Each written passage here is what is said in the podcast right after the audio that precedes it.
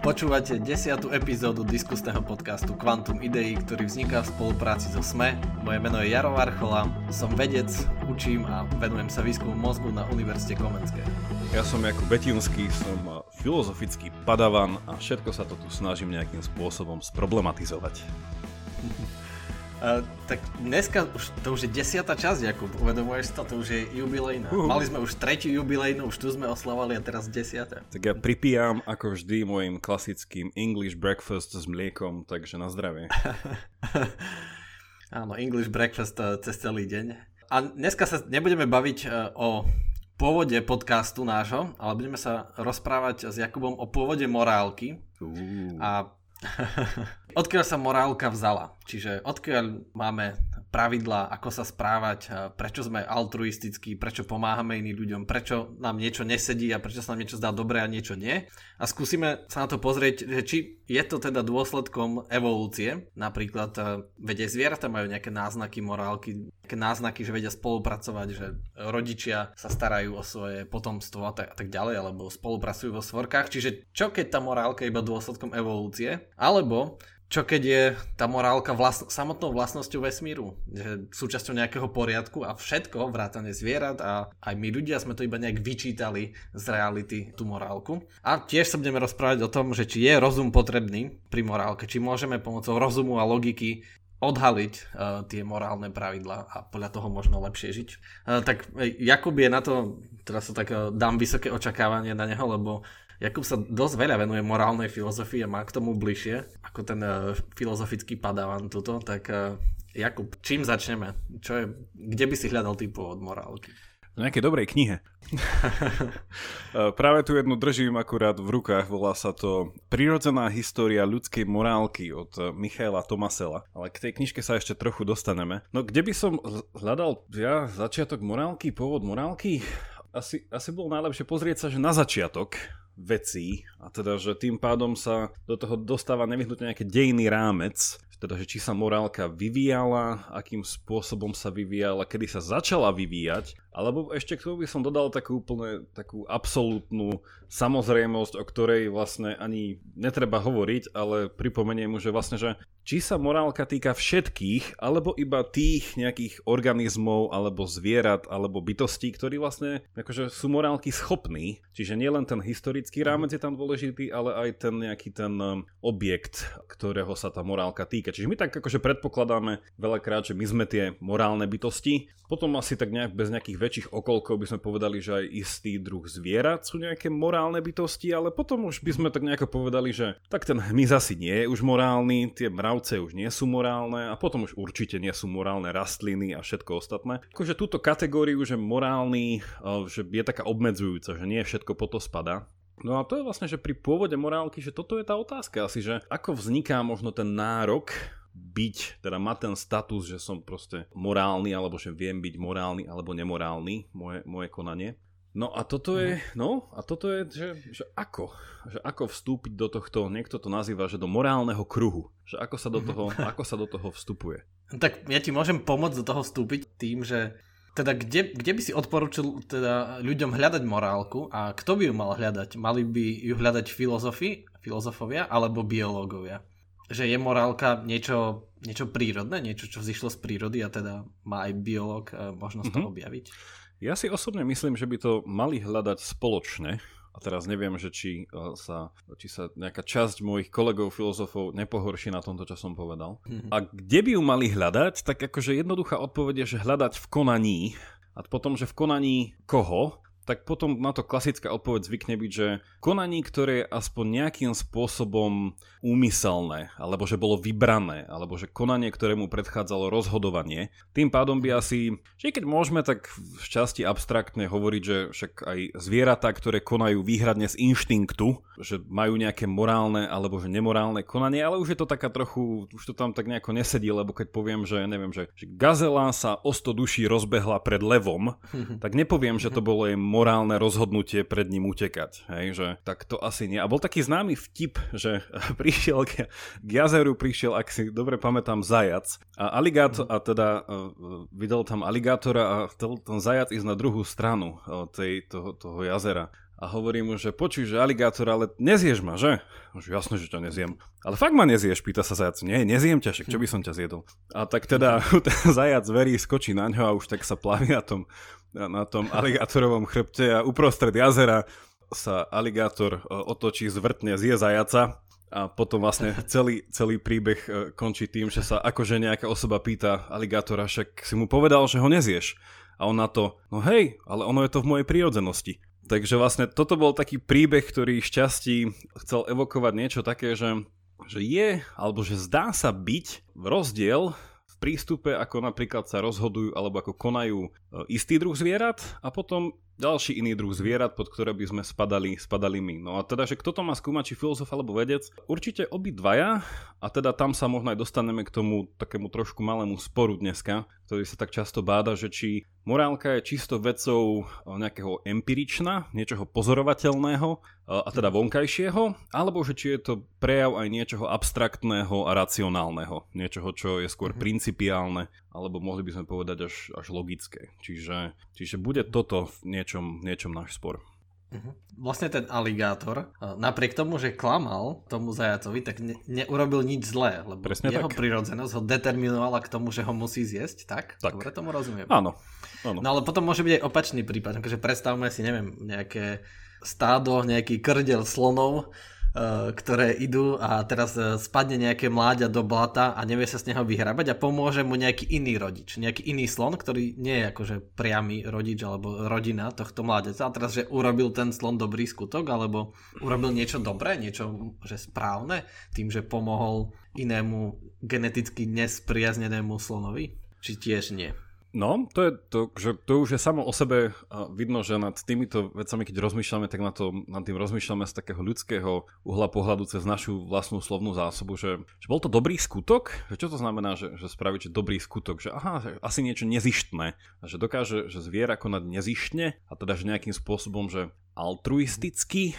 No a že toto je, toto je niekde ten, ten začiatok toho, kde, keď sa morálka, alebo teda nejaká tá schopnosť. A tu, a tu možno um, musím skrátke možno povedať, že, čo to morálka je, čo sa pod tým slovom myslí, lebo niekto napríklad by povedal, že slovo morálka je úplne že nepoužiteľné, že zbytočné ho používať a že lepšie je používať nejaké slova ako neviem, altruizmus alebo nejaká sympatia, empatia, ale že morálka ako tak nie. A že keby sme to hľadali čisto v prírode a snažili sa to vystopovať tam, tak tam by sme aj tak nehovorili o morálke, ale že o nejakom že druhu spolupráce. Hej, že, a tam by ten altruizmus hral, hral rolu. Uh-huh. A toto je možno aj pre nás také, že zvláštne, že, že slovo morálka je dosť akože nové slovo a je to to, čo v Slovenčine poznáme pod slovom, že moresi. Hej, že, že to nejaká že morálka je nejaký, nejaká skupina nejakých spôsobov alebo nejakých zvyklostí, ktorými sa v spolo, istej spoločnosti ľudia správajú a očakáva sa od nich, že sa budú správať. Hej, že to je vlastne že morálka, že nejaké tie, tie zásady. No a vlastne morálka je latinský preklad potom z gréckého, ktoré poznáme, že etika. A vlastne etika nemala ani tak nejako veľa s nejakými zásadami, alebo môžeme povedať nejakými morálnymi pravidlami až zákonmi, ale vlastne etika je z gréckého etikos, čiže vlastne charakter, čiže pre Grékov neexistovala morálka, ale bola nejaká etika, ktorá ti vlastne určovala, že aký máš mať charakter, aké máš mať tie dobré vlastnosti. Mm-hmm. Čiže dnes rozprávať o morálke môže byť také viac sečné, že môže to znamenať veľa vecí a na druhej strane, keď chceme v úvodzovkách morálku aplikovať na ten, ten svet svet prírodný, tak je to trošku taký, no, nie úplne to sedí. Nie úplne to sedí. Takže... Ale mne sa tam veľmi páči, že si použil to slovo, eh, že Gréci hovorili, že ten charakter, že ktoré sú tie dobré vlastnosti, že musíš mať pred sebou nejaký ideál, aby si vedel, že k čomu sa približuješ a keď niekto niečo urobí, čo je v rozpore s týmto ideálom, s týmito dobrými vlastnosťami, tak tomu cítiš nejaký odpor. Alebo ho spoločnosť odsuduje, že toto je nesprávne, napríklad, že klamať je nesprávne. Alebo neviem, ubližovať uh, nevinným, alebo len tak, že uh, mučiť zvieratá, trápiť len tak pre radosť. Že v niečom to je nesprávne aj keď to nemusí mať nejaké priame e, materiálne, fyzikálne dôsledky, napríklad, že prečo odsudzujeme, keby sme kráčali po ulici a teraz odsudzujeme niekoho, kto neviem, kto týra svojho psa. Uh-huh. A teraz my nemáme z toho nič, že on keď ho tam utýra, tak akože čo nám to materiálne neuškodí, že teraz my nebudeme kvôli tomu hľadovať alebo, alebo nie, no možno, možno sa bude mať lepšie, lebo ten pes nebude dýchať náš kyslík, alebo niečo také, neviem. Uh, alebo neviem, nebudeme musieť stúpať na jeho exkrementy. Uh, čiže nemáme z toho nič, ale napriek tomu cítime, že to je nejak nesprávne. No ale to je presne tá otázka, že odkiaľ sa to vzal ten ideál, že prečo je toto konanie nesprávne. No a tu asi sa to rozlišuje preto je táto debata zaujímavá aj, aj dosť taká častá, na ktorú narazia takí odporcovia neviem, takejto materiálnej a idealistickej e, strany, napríklad e, Sam Harris a Jordan Peterson, že teda odkiaľ sa tento ideál vzal, odkiaľ sa tieto dobré vlastnosti vzali, prečo sú tieto dobré a prečo nie, že? Kto ich, kto ich vyselektoval? Uh-huh. Pri, vyselektovali sa prirodzene? Um, no to, to už je presne dobrý pojem použiť, že kto ich vyselektoval, teda že my sme si ich vymysleli alebo sme ich objavili. Uh-huh. Že tá morálka tu niekedy stále bola a my sme ju objavili, alebo my sme si to nejak vymysleli, lebo sme chceli, uh, neviem, šíriť svoje gény a ano. čiže nás tomu evolúcia donútila. Áno. A tu vlastne môžem spraviť takú historickú vsúku, že ak sa teraz začíname rozprávať, alebo tak vchádzame do takej eh, časti dnešného, eh, dnešnej diskusie, ktorá bude sa eh, niesť pod zástavou evolúcie, a teda zaznie aj meno Charlesa Darwina, tak vlastne, že hovoríme celkom o nedávnej zmene. Hej, že vlastne ten to Darwinové dielo o pôvode druhov je vlastne z druhej polovice 19. storočia, čiže 1856 a dovtedy, teda otázka je, že, že ako sa dovtedy uvažovalo nejako, že o akože morálke a tak, keď dneska sa to nejako berie, že, že asi tam význačnú rolu a teda však povieme si, že čo si o tom myslíme, že do akej miery, že tam hrá presne, že tento, uh, tento princíp toho prirodzeného výberu, vlastne, že evolučný, evolučný proces. No ale predtým vlastne tam panoval taký ten názor, že, že nejakým spôsobom v takom tom nejakom, ako by sa to v tom, tom aristotelovskom slovníku, že, že príroda nerobí nič zbytočne. Hej, že nejakým spôsobom veci v prírode uh, smerujú k nejakému cieľu No a závisí od toho, že akého sú druhu, že každý ten druh má nejaké to svoje nasmerovanie. No a potom ten ľudský druh má vlastne nasmerovanie k nejakému spoločenstvu, čiže vlastne má vytvárať nejaké, nejaké, nejaké tie širšie, širšie vzťahy, ktoré sa potom budú vlastne pod nejakým politickým uh, zriadením sa budú nejako spravovať. Čiže tam sa nejako vnímalo to, že, že človek je, je v nejakej privilegovanej pozícii, lebo má proste rozum, vzhľadom na ktorý sa vie organizovať nejako komplexnejšie ako iné druhy zvierat. No a vlastne vlastne tie zvyšné zvieratá, ktoré nemali, teda nejavili črty vlastne nejakej, nejakej racionality, tak vlastne to bolo ešte, ešte začias Descartes, takže oni sa brali, že to sú také, že že mechanizmy, že vlastne aj zvieratá boli považované za niečo, čo by sme dneska nazývali, neviem, že auta alebo stroje. Čiže vlastne tie nemali nejakú extra pridanú hodnotu v tomto celom. No vlastne až potom sa to v 19. storočí začalo vo veľkom lámať, že aj samotné, že sa otriaslo aj tým nejakým tým, tým antropocentrickým pohľadom, že vlastne, že človek je v stredobode nejakej morálky. Na druhej strane sa otriaslo tým, že vlastne zvieratá vlastne majú zrazu vyššiu hodnotu a sa to nejako tá, tá hierarchia sa otriasla. Čiže toto je celkom, že nedávny, hovorím, že e, druhá mhm. polovica 19. storočia e, vývoj k tomu celému. Mhm. No ale je to síce nedávne, ale už to musíme brať do úvahy, lebo je, je to taký fakt.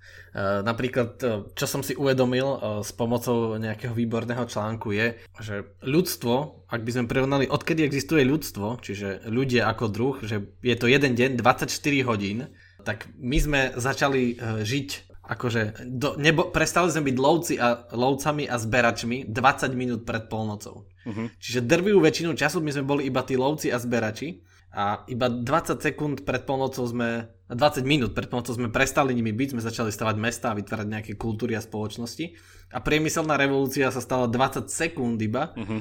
a internet máme iba poslednú sekundu uh, pred polnocou.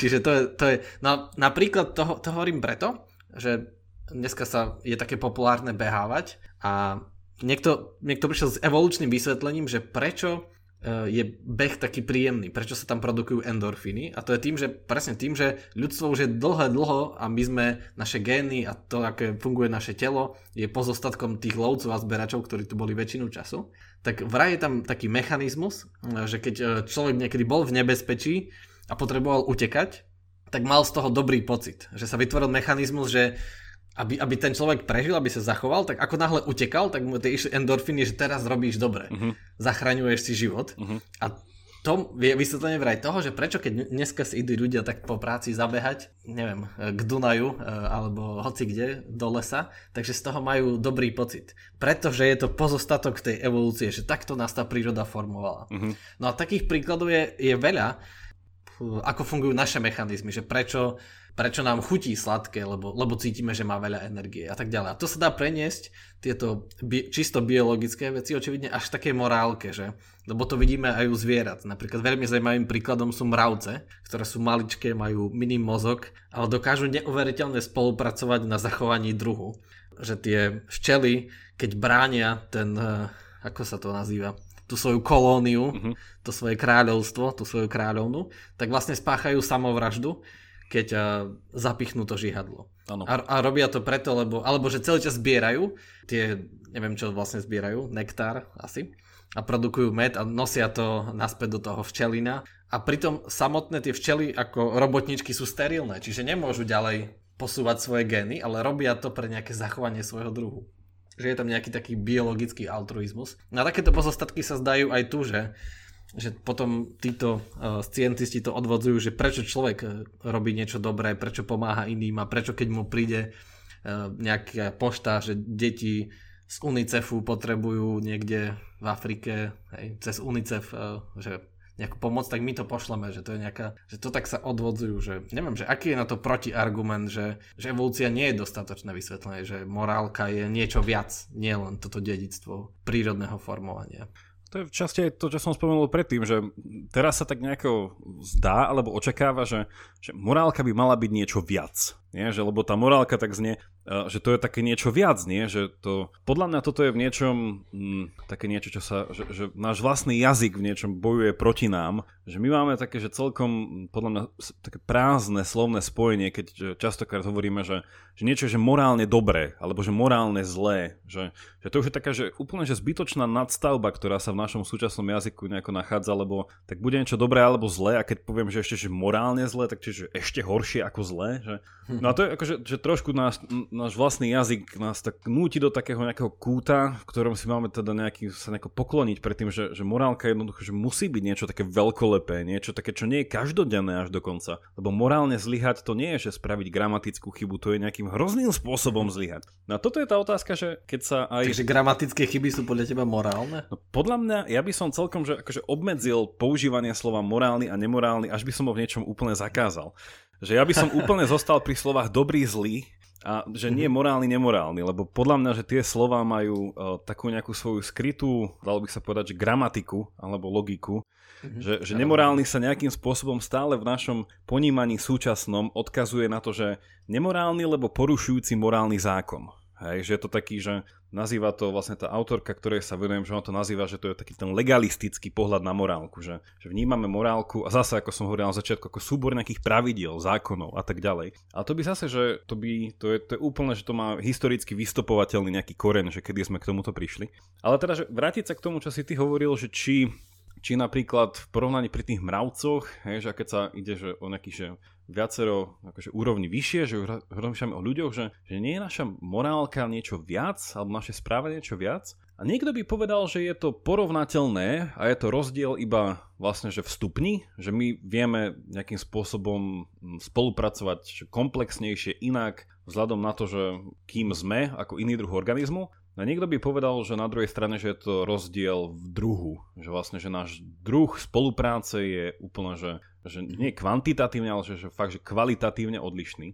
No a tu je v podstate sa niekedy to dáva do takého kontextu, že keby sme dali ten, ten evolučný pohľad už do obrazu, tak vlastne z evolučného pohľadu to, čo je prekvapivé alebo že potrebuje vysvetlenie, je to, že prečo spolupracujeme. že, že ten nejaký druh altruizmu, empatie, vcítenia sa do druhého, obetovania sa za druhého je z evolučného hľadiska akože taký, že prekvapivý, nie? Že ak je to naozaj, i keď teda to bola fráza, ktorú si Charles Darwin zobral od uh, Herberta Spencera, ale teda, že ak naozaj tá evolúcia sa riadi tým princípom prežitia toho najsilnejšieho, tak vlastne, že evolúcia by nemala byť nejako že altruistická nevyhnutne že také niečo. A potom na druhej strane sa javí, že je to práve ten nejaký ten altruizmus, ktorý nie je východiskovou pozíciou. Ale k tomu, no, že na to existuje nejaká odpoveď.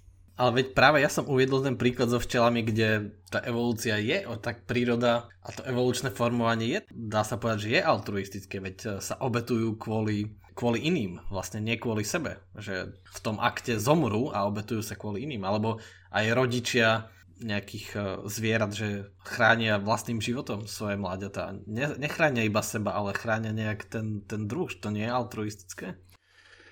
No a tu sa zase dostávame k tomu, že ako nás e, krásne náš vlastný jazyk e, nutí k, takému, k takej trochu projekcii nášho vnímania sveta na iné živočišné druhy. E, altruizmus sa dostal do nášho slovníka v 19. storočí cez postavu známeho sociológa alebo zakladateľa, prvotného zakladateľa sociológie Augusta Conta, ktorý vlastne definoval sociológiu, sociológiu, altruizmus ako nejaký nezišný záujem o toho druhého. Jež ako z latinčiny poznáme, že alter ego, že aké moje druhé ja, to vlastne, že alter je v tom ten altruizmus, niekto druhý. No a to je to, že altruizmus predpokladá v takomto chápaní jednotlivca alebo jedinca, ešte lepšie, ktorý si je vedomý seba samého a odlišuje medzi sebou a iným. Čiže vlastne v kategorizácii čo do živočíšneho druhu, a teda teraz prestane byť na chvíľku filozof, ale teda že z experimentov, ktoré sa robia, tak vlastne, že neskoruje v tejto kategórii každý a vlastne tie, tie testy nejakého sebavedomia alebo uvedomení seba sa,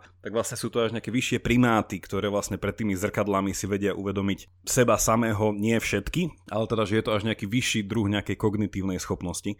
Čiže tam vlastne, že v princípe by sme nemali ani o altruizme hovoriť, že je to skôr nejaký druh, skôr že nevedomého nejakého spolupracovania v nejakom, nejakom systéme. Čiže tam by sa akože toto dalo voči tomu v časti, že namietnúť. No. Že to nie je altruizmus, o akom vlastne hovoríme v rámci ľudského druhu. Uh-huh. Veď o tom, o tom sme sa rozprávali, uh, pre poslucháčov informácia, že sme sa o tom rozprávali uh, v našich epizódach o vedomí a tiež tým súvisí aj slobodná vôľa, lebo ak tomu dobre rozumiem Jakub, tak uh, vlastne nemôžu zvieratá robiť morálne dobré skutky, alebo neviem, že ty by si najradšej to morálne zrušil, čiže iba dobré skutky, tak. alebo altruistické činy. Nemôžu robiť preto, že si že si nesú vedomé samé seba a že sa nerozhodujú slobodne. Ale tento tento argument, že aj keď uznáme, že je správny, vždy sa dá otočiť proti nám samotným, ako sme sa rozprávali, že umelá inteligencia môže ísť proti nám samotným, že zistíme, že ani my nie sme inteligentní prirodzene, ale tiež iba umelo. Tak aj toto môže ísť proti nám samotným, že prečo si my nárokujeme, že my sme vedomí a máme slobodnú voľu, čo keď ani potom my nerobíme skutočne altruistické činy a dobré veci, lebo ani aj my sme nejak determinovaní tou prírodou a tiež evolúciou, lebo na to, doka- to dokazuje mnoho vecí, ako som hovoril aj s tým behaním a tých príkladov je milión, že prečo máme neviem, 5 prstov a prečo chodíme a prečo sme takí a takí vysokí, prečo niektoré veci trávime, niektoré nie, prečo potrebujeme spať a koľko potrebujeme spať a tak ďalej, že, že tie veci sú dobre vysvetlené v rámci tej evolučnej paradigmy, to, ako naše telo funguje, ako je postavené, aj to, ako niektoré veci robíme. To sú také tie známe trade-off, čiže že niečo sa nám na, tým, že sa nám nejaká schopnosť posilnila, tak niektorá zanikla, napríklad, že sme slabší, naše svaly nie sú také silné ako, čiže opica, ktorá váži rovnako veľa kýl ako človek je trikrát silnejšie uh-huh. alebo koľko. Uh-huh. Takže, a to sú také tie, zase my máme, že citlivejšie prsty, aby sme dokázali neviem, vyrábať hodinky a, uh-huh. a stavať nástroje a tak ďalej, že, že v tomto to všetko sedí a niekto by potom mohol povedať, že ani my nie sme vlastne altruistickí, že ani my nerobíme altruistické činy, lebo stále myslíme na nejaké to zachovanie, neviem, druhu alebo niečoho takého a to sa dosť často opakuje, však aj teraz tie environmentalistické argumenty sú, že zachovajme planetu pre ďalších, ale to je tiež také, nie? Že, že to je nejaké ten so súcitenie s druhom, že nie sme k tomu determinovaní, že? Áno, to veľmi, veľmi dobre hovorí, že to je zase ten stred toho, um, toho nejakého, že ak by sme to nazvali, že, že evolučného alebo že nejakého naturalistického pohľadu na morálku a potom takého, čo sa zvykne nazývať, že, že racionalistický. Nie? Že, že jeden je taký, že sme viacej súčasťou prírody, ako by sme si mysleli a v podstate nás od nej ako extra nič neodlišuje a je to skôr také, že také, taká studená voda do tváre. A na druhej strane je to také, že síce sme súčasťou prírody vzhľadom na telo, ktoré máme, jednoducho, že, že akými sme, že v podstate všetky nejaké tie biologické fakty o nás, ale stále je tam niečo, čo nás radikálne od nej odlišuje. Hej, že to by bola nejaká tá, tá nejaká kognitívna schopnosť už len reflektovať nad sebou samým. A toto sú také tie dve pozície, ktoré so sebou superia, snažia sa nájsť nejaký stred a rôzni, rôzni ľudia sa k ním stavajú rôzne. Mne sa tu páči, že napríklad, keby som na chvíľku úplne, že, že zrušil slovo morálka, že keby mi to niekto mhm. dovolil, že čo by som namiesto... Dovolujem ti. Čo by, som, čo by som počas tohto časového okna, ktoré mám, namiesto toho použil, tak to je napríklad, že z pohľadu týchto, keby som ich nazval, že naturalisti, hej, že tí, ktorí viac idú tou cestou evolúcie a nevyhnutne nemusia byť proti tomu, že, že náš rozum alebo nejaké naše kognitívne schopnosti, že stále môže byť uznané, že sú evolučne vyvinuté, vysvetliteľné, ale stále tam môže byť nejaké vysvetlenie, že prečo sú nejakým spôsobom zásadné, nejakým odlišujúcim faktorom od iných zvierat, že to by akože stále v tomto kontexte mohlo byť. Ale že keby som takto o tej morálke rozmýšľal v tomto naturalistickom pohľade, tak potom je cieľ nie spýtať sa, že čo je morálne alebo nemorálne konanie, ale že čo je spôsob správania, alebo že aký je spôsob žitia, ktorý by mne vzhľadom na nejakú moju tú keďže je to ten naturalizmus, čiže na tú moju náturu, že mi umožnil to moje bytie dostať do nejakého jeho najlepšieho stavu že Aristoteles by to nazval, že ako dosiahnuť šťastie, iní by to nazvali, že ako dosiahnuť nejaké, nejaké seba naplnenie alebo neviem čo. No a tam sa vlastne potom pýta vzhľadom na každý organizmus zvlášť, hej, že, tie, že niečo iné to bude znamenať pre tie mravce, niečo iné to bude znamenať pre tú gazelu, niečo iné to bude znamenať pre môjho psa a niečo iné to bude znamenať pre mňa. Hej, že ale vždycky tá morálka ako keby mala cieľ akože poukázať na nejaký ten, ten lepší stav, do ktorého chcem tú moju existenciu potiahnuť. No a v tomto akože sa potom by sa, Aristoteles to sa tak zabúda, ale bol akože veľký naturalista, na rozdiel od iných, ktorí mu teda pripisujú to, že, teda, že on tak veľmi dbal na tú našu racionálnu stránku, ale teda to nebol Immanuel Kant. Tak akože pre Aristotela by to bolo presne, že pozrieť sa, že, že akým spôsobom vzniká to vlastne, že istí výskumníci dneska nazývajú, že ako, ako, ako vzniká to spoločné my prečo vlastne sme prešli od toho ja k tomu my a akým spôsobom funguje to ľudské my inak od napríklad, že mravce. A zase si môžem povedať, že mravce si nikdy nepovedia, že čo budeme dnes my robiť, hej, že toto nie je niečo, čo by jednoducho to sa tam nedá. Ale sú akože veľmi zaujímavé teórie, že ako prvýkrát vznikla, to bola tá knižka, čo som hovoril, že on je, on je akože tiež na strane tejto evolučno-naturalistickej toho spôsobu vysvetľovania, že ten eh, Michael Tomasello, ktorý v tej svojej knižke hovorí, že to boli také, že dva prirodzené eh, body v histórii ľudstva, že ako sme vlastne, ako vznikla táto, tento druh spolupráce a altruizmu. A on začína tak, že, že prvé bolo potreba vlastne nejakých ekologických vplyvov, že, že nedostatok potravy, akým spôsobom zabezpečiť viacej potravy a že sme sa ako jedinci, pôsobiaci v nejakých tých, tých kmeňoch alebo v nejakých malých tých zoskupeniach, že sme sa nejakým spôsobom vtedy museli naučiť, že konať, on to tak nazýva, že nejaké že, že intencionálne my, alebo že v nejakých spoločných vlastne že úmysloch, že povedať si, že my ideme teraz zbierať, my ideme teraz loviť a teda že s cieľom, aby my sme niečo spravili, že to bolo vlastne že prvé, ktoré podľa neho k tomu viedlo, že ľudia začali rozmýšľať o nejakej spolupráci a teda, že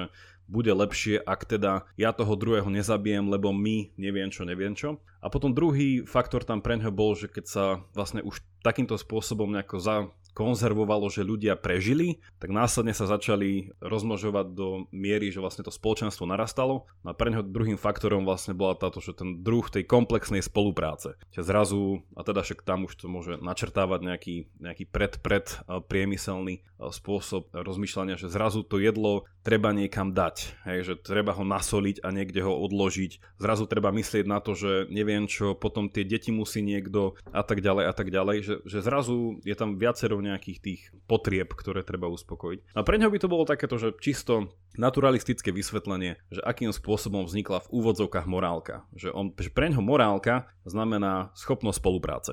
To je vlastne to, čo nás robí morálnymi, je, že vieme žiť spolu na druhej strane si môžeš povedať, že a to je akože taký veľmi pokrytecký spôsob pohľadu na morálku, však morálka by mala byť niečo také moje vnútorné plány a seba presahovania, autentické konanie. A neviem, čo on by povedal, že nie. Že morálka je vlastne že spôsob konania vzhľadom na druhého tak, že sledujeme nejaký spoločný cieľ, aby náš druh jednoducho prežil ďalej že to, to je akože, že tam morálka začína a končí. A on robil hrozne veľa experimentov medzi deťmi a vlastne, neviem, či to boli gorily a šimpanzi, ak sa nemýlim. Vlastne, že porovnával, že akým spôsobom je tam hrozne veľa podobností a súčasne niekoľko odlišností, ale on by to zakončil s tým, že je to viac rozdiel stupňa. Čiže vlastne my sme sa iba z nejakého dôvodu vyvinuli lepšie. ale v podstate je to na jednej priamke. Tu sa núka asi taká odpoveď, že teda taká možnosť e, by bola vlastne konzistentná s tým, čo rozprávame, že evolúcia funguje a príroda sa vyvíjala, ale zrazu sa stal nejaký skok, že človek si dokázal vyvinúť rozum, taký, ktorý zvieratá nemajú, že dokáže rozmýšľať v konceptoch abstraktne. A teda tá morálka akoby to je taký ten emergentizmus znova, e, že ano. zrazu vznikol rozum a nejaké vyššie, vyšší stupeň bytia, ten ľudský, aj ľudské vedomia. vedomie, ľudské mm. uvedomovanie si a teraz je tá morálka už niečo úplne iné, že to sa nedá porovnávať, e, no zase použijem to slovo morálka, prepáč Jakub, odpusť. Um, Máš dispens. Že to je niečo iné ako to správanie a altruizmus za tie činy zvierat, lebo toto je iný stupeň bytia. Takto? Toto je v podstate, ča- že áno, toto by bola úplná že protinámietka. Že nejakým spôsobom sme od iných zvierat tak radikálne odlišní a čím? No tým, že proste, že máme tieto naše rozumové schopnosti a že, a, že prečo ich máme? A tam by bolo, že toto je úplne, že otázka skôr taká, že, že čo do časovej osy a teda súčasne aj geografická, že kde a kedy sa stalo, a teda, že akým spôsobom, že ako ty si hovoril, či to bolo nejaké že skokovo, alebo či to bolo mm. akože evolučne naozaj, že pomaly, pomaly, pomaly, pomaly, pomaly, ale že kde sa stal ten skok, kde zrazu, a môžeme to, že, že v aristotelovských termínoch by to bolo, že, že tá racionálna duša zrazu bola iná od tej duše, že ako to volá Aristotel, že senzitívnej, ktorú majú zvieratá, ale naviac ľudia majú nejakú túto schopnosť. Že presne, a tá sa často vysvetľuje v tom, že, že to je tá schopnosť abstraktného myslenia, dávať veci teda, že do nejakých imaginatívnych týchto, že, že väčšia práca s predstavivosťou a tak ďalej a tak ďalej. No a toto je vlastne ten bod, kde sa dá ísť viacerými smermi. Že, že dá sa buď ísť čisto naturalistickým smerom, čiže takým, no dneska to tak veľmi zjednodušene poviem, že takým tým evolučne darwinovským, i keď nie je to úplne presné, kde by sa povedalo, je to vec evolúcie, bol to pomalý nejaký vývoj, však ono nebolo to zo dňa na deň. Prešlo to viacerými, že, že tuto si predstavujem, neviem, že Harariho. Hej, že Harari by nejakým takýmto spôsobom išiel, že bolo viacero tých, aj tých sapiens, bolo viacero druhov, jednoducho bola tam nejaká tá, tá evolúcia, nejaký ten výber, prežilo to vlastne tento najsilnejší a tak ďalej. Hej. Na druhej strane by sa tam dalo vstúpiť s tým, že no ale ten rozum je nejako, to by sa, to by sa nevyvinulo, hej, že to proste musel byť nejaký zásah zvonku a tam je vlastne e, často nejaký, že neviem, že nejaký ten boh medzier, pre veľa ľudí, že to bol nejaký ten boží nejaký vstup, kde vlastne, že rozum bol, rozum bol daný istému zvieraťu, alebo to môže byť potom nejaký ten tretí vysvetľovací, ešte nejaký ten pohľad na to, že tí nejakí tí racionalisti, ktorí nie nevyhnutne by šli, išli nejakou teologickou cestou, ale povedali by, že ten rozum, nakoľko asi sa vyvinul, aj tak je tak iný, tak zásadne iný, že to jednoducho nemôže byť na jednej úrovni s inými zvieratami. Čiže takto by sa na to dalo nejako zjednodušene, veľmi zjednodušene pozrieť. Uh-huh. Veď čo, čo sa mi na tom páči a čo, čo na tom uznávam a zdá sa mi veľmi rozumné a dobre vysvetľujúce je, že ozaj tá ľudská schopnosť e, reflektovať veci je, je úplne odlišná. Napríklad všetky zvieratá, všetky rastliny, celý vesmír funguje v čase ale iba človek vie, že niečo také ako čas existuje a môže nad ním rozmýšľať, môže ho plánovať. A takisto to môže byť s morálkou, že, že keď zvie, zvieratá si pomáhajú niekedy, alebo dokonca niekedy pomáhajú aj človeku a tak ďalej, ale nevedia nad tým rozmýšľať, že, teda, že čo je správne, čo by som mal urobiť inak. Že stále sa zdá, že konajú nejak inštinktívne, že to jednoducho robia. Ale človek nad tým dokáže reflektovať, rozmýšľať. Že to sa mi na tom páči, to sedí. Ale čo sa mi na tom nepáči, na, na tejto línii argumentu a vysvetlenia je, že potom vzniká taký divný dualizmus a znova sme tam, že keď teda aj v, v našom mozgu sú niektoré veci výborne a v, našom, v tom, ako funguje naše telo, naše správanie, ako funguje náš systém odmien a endorfínov, že niek- mnohé veci sú výborne vysvetlené prírodou a evolúciou a máme so zvieratami spoločné. A potom sú tu zrazu nejaké iné, ktoré sú ako keby iného pôvodu, že to je ten rozum, že najprv táto línia hovorí, že rozum vznikol z prírody, či ako si hovoril, že buď skokom alebo postupne, mm-hmm. ale je taký ako si neprírodný a to je ten taký divný dualizmus, že teda tak čo to teda máme v hlave, že ten mozog že je zdrojom niečoho viac, ale keď je niečoho viac, tak prečo mnohé veci sa dajú vysvetliť tým menej, že je to také, že je tam taký dualizmus a ako sme sa už viackrát bavili, dualizmus sa nám nikdy nepáči, lebo tie veci musia nejak spolu interagovať a sú prepojené. Že každý deň to, že máme dobrý pocit eh, z jedla sa deje hneď s tým, alebo zároveň s tým, ako reflektujeme niečo morálne, alebo robíme niečo intelektuálne, že to sa deje vždy zároveň. Preto sa zdá také divné to oddelovať nejakou hrubou čiarou, že aha, toto už je ten neprírodný rozum, to, to intelektuálno a toto je to prírodné, to je, to je ten živočích v tebe. Že tento dualizmus sa mi na, na tom nepáči, že neviem, vieme nejako prekonať tento dualizmus? Hmm, vieme. Ono, v niečom by sa ten dualizmus možno dal nahradiť takým, čo som už spomínal, že ten, a teda oprav má, to nie je to, čo si ty myslel, e, že čisto taká tá tenzia medzi e, už spomínaným altruizmom a na druhej strane egoizmom, že konanie pre svoj záujem, hej, že e, to bol taký ten hobsovský pohľad, nie, že všetci sme si navzájom vlkmi, tým pádom aj to, že existuje neviem, nejaké spoločenstvo, tak to je iba, že, že prvotný impuls pre hociaký nejakú činnosť, ktorá by viedla k tomu, že sa zhromaždíme vo väčšom množstve, tak prvotný impuls bol seba záchova. Hej, že, lebo viac sa nás obráni skôr alebo že to je tá moderná, potom bola aj teória, že e, existencie štátu, že to je primárne jednoducho, že ochranná organizácia. Takže my sme sa vzdali práva rozhodovať nad životom druhých a dali sme to proste na nejaký vyšší, vyššieho toho leviatana. Ale teraz z toho popudu, že, že sami by sme boli na tom horšie, že by sme mohli stratiť život oveľa, oveľa skôr. Mm-hmm. Že to by bol akože ten, ten, ten, jeden, ten jeden nejaký ten egoistický, egoistický pohľad. A, že, a v tomto presne je tá otázka, že, že či sme sa altruizmu a k myšlienke toho, že vlastne konať pre, do, pre dobrého, he, pardon, že konať pre dobro toho druhého. A toto je vlastne, že už, už samého Aristotela je toto veľmi zaujímavé, že toto je to, čo neskôršia tradícia mysliteľov začala, že nazývať slovom nie altruizmus, empatia, sympatia, ale že, že slovom, že láska. Hej, že, že či sme sa k láske vyvinuli, alebo že či sme s láskou začali a tá bola nejakou tou vývojovou proste nejakým, ja neviem, nejakým tým, že sprevádzala tú, tú genézu toho celého. A toto je vlastne, že taká, že, jedna z tých otázok, ktorá sa tam kladie, že začali sme ako altruisti, alebo sme sa stali al- al- altruistami. A ak sme sa nimi stali, tak je z časti nepochopiteľné, že prečo, ak mhm. vnímame že celá, celé fungovanie zvyšnej prírody okolo nás by tomu nebolo veľmi naklonené. Že vlastne, že ak ten jediný dôvod pre altruizmus, ako by to bolo u Hobsa, bol seba prežitie, teda že, že zachovanie druhu, tak čo je to za altruizmus? Že to v podstate je iba také, že, že no, ži a nechaj žiť, ale nie je to také, že ži a chci, aby ostatní žili najlepšie ako môžu. No, čiže vlastne ten úmyselný nejaký záujem o dobro druhého tam úplne abstinuje.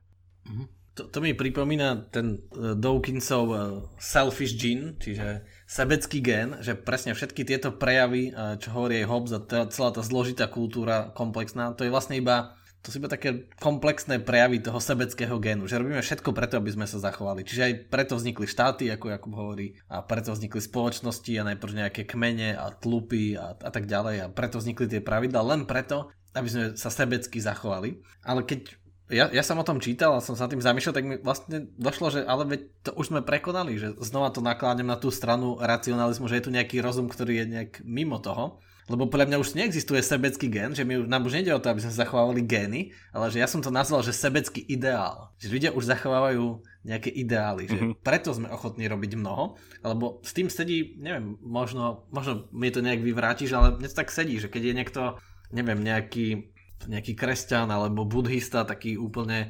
radikálny, taký silno veriaci, tak e, je ochotný pomáhať iným a neviem, a nikdy sa nerozmnožovať alebo čo a úplne pomáhať všetkým, lebo, lebo je to v súlade s jeho ideálom, s jeho predstavou o svete, ale keď niekto mal predstavu o svete, že jedna rasa je viac ako iná, uh-huh alebo tento pohľad na svet je viac ako iný, tak je ochotný pre ten ideál, neviem, zabíjať ďalších, nepomáhať im a pomáhať iba tým svojim. Že to je zase taká tá kmeňová mentalita ale že zdá sa, že my už šírime tie ideály a tu viac posúvame tú kultúru, tú spoločnosť ako tie gény. Napríklad veď my zachraňujeme ľudí, ktorí majú celé zlé gény, alebo že sú chorí a sú slabší a my ich zachraňujeme, míňame na to obrovské peniaze, zdroje, len aby sme ich zachránili a pritom ich gény stoja za nič. Že? Možno, že naše gény sú o ničom, lebo už naši predkovia brali antibiotika a tak ďalej, aj my a už sme mali dávno zomrieť, možno lebo sme slabí a mali sa zachovať iba tie najlepšie gény. No a ale napriek tomu my, ich, my sa chceme, chceme zachovať tú spoločnosť, tú civilizáciu a nejaký ten ideál. Preto robíme. Že to sa tak vyniká, vymyká tomu a to zase ruší ten evolučný naturalistický argument, nakláňa to k tomu racionalizmu, že predsa je ten rozum nejaký, nejaký divný. že, že, že to robí. Som iba doplnil k tomu, napríklad, že tomu rozlíšeniu medzi kresťanstvom a buddhizmom, a sme to riešili aj so študentami, že rozdiel napríklad, že medzi pohľadom na morálku kresťanstva a buddhizmu je fascinujúci v tom, že oni sa líšia presne v tom, v tom pohľade na ten altruizmus, na ten alter, že na to, že ten druhý, nejaké, nejaké moje druhé ja, tak vlastne oni sa líšia v pohľade na to ja, že či ja mám nejaké vlastné ja, a tým pádom, akým spôsobom s tým pracovať. Že, že cieľ buddhizmu je prísť na to, že moje vlastné ja neexistuje. A tým pádom žijeme, máme žiť v spoločnosti, ktorá nemá tento nejaké to ja, to tým pádom nemôže trpieť, lebo nebude mať žiadne náklodnosti a vlastne, že a tá nirvána, ku ktorej sa má smerovať, je vlastne isté, že odstránenie týchto koncepcií nejakého seba vnímania. Na druhej strane kresťanstvo je presný opak, vlastne, že funguje na nejakom ja, ktoré sa má ale svojím spôsobom oslobodiť a vlastne že rozvinúť a nejako seba prekonať. No ale že, že v tomto celom, že ten... Ja iba, že o kresťanstve a buddhizme, že o tom by sme sa vedeli rozprávať strašne dlho a o tej morálke. Ale podľa musíme spomenúť ešte jednu dôležitú, ultra dôležitú otázku, takú tú metaevolučnú a vlastne súvisí aj s tým Aristotelom. A, a to je tá, že, že prečo sa tie geny zachovávajú, že prečo teda tá spolupráca existuje a prečo Prečo je lepšie byť spolu a zachovať sa ako nezachovať? Že evolúcia perfektne vysvetľuje všetko možné, farby zvierat, ich tvary, veľkosť a tak ďalej, že či vytvárajú skupiny alebo sú individualisti a tak ďalej, všetko perfektne vysvetľuje, ale nevysvetľuje to, že prečo keď vzniklo to DNA, tak kto rozhodol, že tá informácia, že teraz sa bude zachovávať a prečo? Prečo by sa mala zachovávať? Prečo je dobre tie geny zachovávať? Prečo by lepšie nebolo, keby sa nezachovávali? Však bolo by viac kyslíka, neviem, keby tu nebolo toľko zvierat. Že prečo sa zachováva? To je tá istá otázka, ktorá sa mi zdá, že súvisí s Aristotelom tak, že ty si povedal, že sa vyvíjame k nejakému cieľu. Že Aristoteles mal na mysle nejaký cieľ, nejaký ideál. Ale to ako by hovorilo, že, že tá realita už je postavená tak, že ona už má nejaké pravidla, že toto bude ideálne. Že keď budeš toto robiť, tak to sa správať, vtedy budeš sa správať v úplnom súlade s harmónií s realitou. A čiže te, ako by ten cieľ tam bol, už nejak v samotných prírodných zákonoch, ja neviem, fyzikálnych, v samotnom vesmíre, ako funguje. A to je pre mňa taký, že, ktorý je spojiteľný aj s evolúciou, aj s rozumom, že to, čo je dobré a čo je zlé, to je vlastnosťou samého vesmíru, takýto prirodzený zákon, to môžeme nazvať. A jednoducho to je jedno, ako to bude fungovať, ako sa budú zvieratá vyvíjať a potom príde človek, ktorý má kapacitu to spoznať, obkúkať to, vyčítať to z tej reality, tak on s tým príde, to objaví, lebo je to samotnou vlastnosťou tohto vesmíru. Áno, a úplne vlastne ťaháš ďalej tú tzv. racionalistickú líniu vysvetľovania. Mm-hmm ktorá, ktorá v niečom naozaj že začína už v Aristotelovi, keď on by to tak e, ďaleko nedal. A to sú vlastne tie, tie, tie prípady teda u nás vo filozofii mysliteľov, e, teda či už od Kanta, ale potom e, hlavne nejaký, že, že Spinoza, Leibniz a týmto podobný. Že ono to vždycky toto uvažovanie potom vedie k tomu, že ak, ak rozum nám poukazuje, alebo že nejaké myslenie naše je schopné poukázať napríklad na nejaký ideál toho, že ja neviem, že u Kanta by to bolo, že že existuje nejaký kategorický imperatív, čiže nejaké všeobecné, e, záväzné, univerzálne pravidlo, ktoré by hovorilo, že, že v jednoduchosti povedané, že konaj tak, ako by si chcela, aby konali ostatní voči tebe. Hej, no otázka je, že, že existencia tohto univerzálneho pravidla, ktoré sa dá byť dobré pre všetkých a vždy, že odkiaľ sa vzala. Že to si len tak mhm. človek vymyslel vzhľadom na čo. A potom začneme, že mhm. však naše rozmýšľanie ako funguje, že je, sú tam nejaké že zákony alebo že nejaké pravidlá rozmýšľania, napríklad, že ja neviem, že nemôže niečo byť a nebyť súčasne, že to by bolo hlúpe. Hej, že poviem, že máš pravdu, mhm. ale milíš sa potom, že a v čom, hej, že ak sa to nedá nejako vysvetliť, tak asi som zle rozmýšľal. Niekto by povedal, že, že ako aj ty si podobne naznačil, že kto, alebo že akým spôsobom ten svet, v ktorom sme, že, že akým spôsobom získal takúto nejakú tú racionálnosť, alebo takú tú zákonitosť, predvídateľnosť, neviem čo. No a často sa vlastne táto racionalistická línia potom dostáva k tomu, že presne, že však aj u stoikov už sme to badali, že vnímajú, že svet sám o sebe je nejako spoznateľný a tie jeho zákonitosti sú nejako medzi sebou nejako poprepájané. Že, ten, eh, že ten, tá, vlastne tá ľudská morálka je svojím spôsobom ako nejaké odzrkadlenie nejakých vyšších súvislostí. Hej. No u Aristotela by to nešlo až do takejto miery, že on by asi nevnímal, že, že svet má nejaké samo o sebe nejaké zacielenie, keďže pre ňoho to bolo také, že, že svet alebo že vesmír vždycky bol a vždycky bude, čiže on tam nevidel ešte on nejaké, nejaké zacielenie, ale aj pre ňoho... On videl iba v ľudskom živote, no, že, že ľudský presne, život má presne, on to videl iba v týchto organických veciach, teda, ktoré mali aj to spojenie tej matérie a nejakého proste potom toho, tej, tej formy. No on vlastne, že presne, že to, to, čo sa často hovorí, že čo Darwin zobral takému tomu dovtedajšiemu aristotelovskému pohľadu, i keď ten už bol naštiepený storočia predtým, takže mu práve zobral takú ten, ten telos, taký ten, ten cieľ, tú nasmerovanosť vlastne tých prírodných javov. Že dovtedy by bolo, že, že na otázku, že nie, že čo je to morálne, ale že čo je to dobrý strom, tak dobrý strom je vysoký vyrastený. Hej? Že čo je to dobrý, dobrý lev, tak ten, ktorý má, je, je schopný sa obrániť, je v podstate, že dospel do nejakého veku a tak ďalej ďalej, čo je dobrý človek, ten, ktorý dosiahol niečo, niečo. No a že v niečom sa teda zvykne povedať, že táto evolúcia, nakoľko má nejaké tie tie pravidlá, ktoré ju riadia, hej, že, že funguje na báze, proste, že ten výber nejako, nejako ide, ale že nemá nejaký jasný cieľ že ku čomu má priviesť. No a to potom často vyrušuje túto racionalistickú celú školu. Podľa mňa to môže práve že zapadať do seba ten Aristotelov a Darwinov pohľad, lebo aj podľa evolúcie sa vidíme, že sa to vyvíja k nejakej väčšej zložitosti. Že tie, neviem, že najprv boli iba nejaké jednoduché veci, potom sú zložitejšie a potom sú ešte zložitejšie, potom sú plazy a potom, neviem, vtáky a cicavce a potom opice a potom ľudia, že tiež to ide k nejakej väčšej zložitosti, že badať tam nejakú takú líniu nejak, k nejakému cieľu, že ide sa napríklad, že tá línia podľa všetkých dôkazov, podľa toho empiričná, ide k väčšej zložitosti, ja neviem, k dlhšiemu veku, k väčšej spolupráci a tak, a tak ďalej, k väčšiemu ovládnutiu reality, že čoraz viac e, tie nové a vyššie druhy ovládajú tú realitu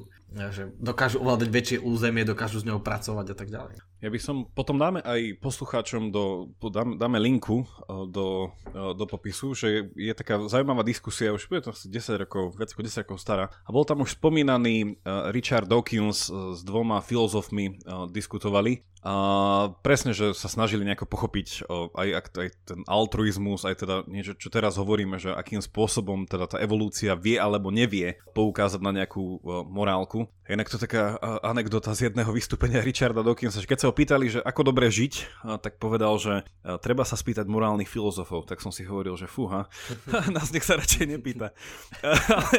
lebo tak sa očakávalo, že odpovie, že jasné, že, lebo on je ako evolučný biológ, takže že evolučná biológia vie dať nejaké odpovede, že čo to znamená dobre žiť, no povedal, že spýtajte sa morálneho filozofia. Ale v tejto diskusii, čo chcem povedať, že, že nejak v závere sa dostali do toho bodu, keď hovorili aj jeho oponenti, že vlastne aj sám Charles Darwin menil trošku svoj názor neskôr. Dawkins by povedal, že milne, niektorí by povedali, že, že správne. A to je taká krátka reklamná vsúka, že odporúčame, aby si vypočuli poslucháči aj pravidelnú dávku. Kolega Andrej Zeman tam vo viacerých častiach hovorí práve o Darwinovi a jeho pohľade na svet. No ale, že v tejto inej diskusii sa dostali do toho bodu, kde hovoril uh, jeden filozof, ktorý teda odporoval Dawkinsovi, hovorí, že aj Darwin neskôr teda pozmenil, že ten pôvod druhov nie je iba prirodzený, teda že, že ho e, neriadi iba prirodzený výber, ale že sú tam ešte ďalšie nejaké vplyvy. A že to sa, že hlavne tieto ďalšie vplyvy Darwin uznal, že po nejakej, neviem, či to bola nejaká šiesta edícia vlastne jeho, mm. jeho diela. A tam vlastne ten spor bol o to, že či e, tento prirodzený výber je na báze výberu individuálneho, že vlastne, že, že čo jednotlivec si vlastne vyberá pre uh, nejaké prežitia vlastne vzhľadom na jeho, jeho potreby a potom to, čo sa nazýva, že tzv. Že skupinový výber že čo vlastne, že, že či je nejaký druh evolúcie, ktorá by bola namiesto jednotlivca zaberan, e, zameraná na to, čo umožní skupine nejakých jednotlivcov lepšie prežiť, adaptovať sa a tak ďalej. No a tam začali byť také kontroverzie, že hovorím, Dawkins tvrdil, že už tam Darwin nechtiac, alebo teda, že nemal toľko dbať na tie protiargumenty iných ľudí. Na druhej strane iní povedia, že presne tam to mal, že tade ísť. Takže tam bol ten spor, že či vlastne, že či evolúcia ako taká je vždycky nevyhnutne iba riadená z pohľadu jednotlivca alebo nejakého jedinca, Hej? Alebo že či v prípade uh, nášho druhu, či náhodou nie sme v bode, že presne ako aj ty si povedal, že je z evolučného pohľadu výhodnejšie, aby prežili aj tí, ktorých sami by neprežili. Že v rámci nejakej komunity. A to už je nejakým spôsobom, že no, uh-huh. nie všetkým by pripadlo toto ako nejakým uh, spôsobom dobré, hej, že v, rámci na, mhm. na, na nejakú morálku, ktorá by z toho mohla vyplývať. Čiže ten sport tam je a dáme, dáme na to linku, ak by si to chceli vypočuť poslucháči. Určite to súvisí presne s tým, že že sa javí aj Darwin, Darwin to musel pochopiť a to isté e, chápu napríklad aj všetci vedci, biológovia, chemici, fyzici, že keď dlho robia tú vedu, e, tie prírodné vedy, tak zistujú, že tam je predsa nejaký poriadok.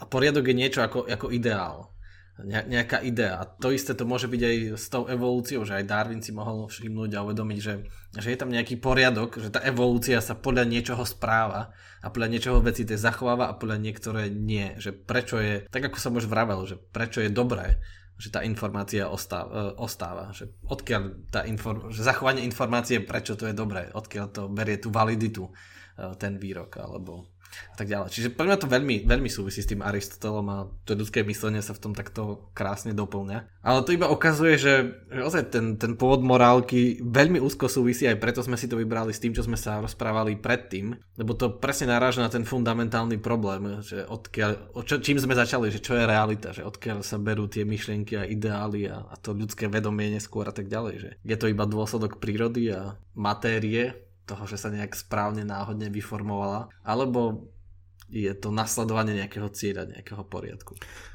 Zaznel taký komentár vtedy na Margo tej šiestej edície Darwinovho o pôvode o pôvode druhov a niekto tak sarkasticky poznamenal, že podtitulok by mal byť o pôvode druhov prirodzeným výberom a mnohými ďalšími inými spôsobmi. Uh, lebo akože pre, pre poslucháčov on ten pr, p, plný názov, teda ten podtitul tej knihy je veľmi zaujímavý, že zväčša teda hovoríme o pôvode druhov, ale celý podtitul je o pôvode druhov prirodzeným výberom, čiže uchovávaním prospešných plemien v boji o život. Čiže ešte raz, o pôvode druhov prirodzeným výberom, čiže uchovávaním prospešných plemien v boji o život. Vlastne toto bol pôvodný podtitul, no a potom neskôr uh, hovorím, že niektorí kritici prišli s tým, že a ešte inými spôsobmi. Takže vlastne... No, uh, už, už to samotné spojenie, že boj o život naznačuje, že tam už musí ten život mať nejakú hodnotu a keď o ňoho je hodné bojovať. A tá hodnota, že odkiaľ berie tú hodnotu, že od, prečo má tú hodnotu. Áno, a ako určite naši posluchači v tomto eh, bode cítia, dalo by sa ešte ísť rôznymi ďalšími spôsobmi ďalej. A my sme sa preto rozhodli, že toto bude prvá z dvoch našich rozpráv o pôvode morálky. A na budúce by sme opäť sa k tomuto vrátili a pridali ešte viacero tém. Ja by som chcel môžem ako jednu prezradiť už teraz, že sme nespomenuli taký jeden eh, základný eh, v tomto taký, taký postoj, ktorý mali proti sebe dvaja známi eh, morálni filozofovia, ale aj filozofovia Škót David Hume a Nemec Immanuel Kant. Takže títo dvaja by si Títo dvaja sú takí celkom veľmi dobrí reprezentanti toho tzv. naturalizmu a racionalizmu, ale určite by sme sa chceli vrátiť v rámci vedecko-filozofických možností aj nejakej tej téme, možno trochu tej, toho, toho vplyvu náboženstva do týchto debát, no a veľa ďalšieho zaujímavého. No, vlastne tieto filozofické debaty Hume versus Kant sú také boje o život neprirodzeným výberom. Nož a možno, možno v prípade Kanta aj nadprirodzeným. Takže, um, takže vyberáme, si, vyberáme si tento boj o život. Ďakujeme vám všetkým, že ste nás počúvali aj dneska. Ja ďakujem Jaro, že si tu bol aj ty a počujeme sa s vami všetkými. Majte sa na budúce.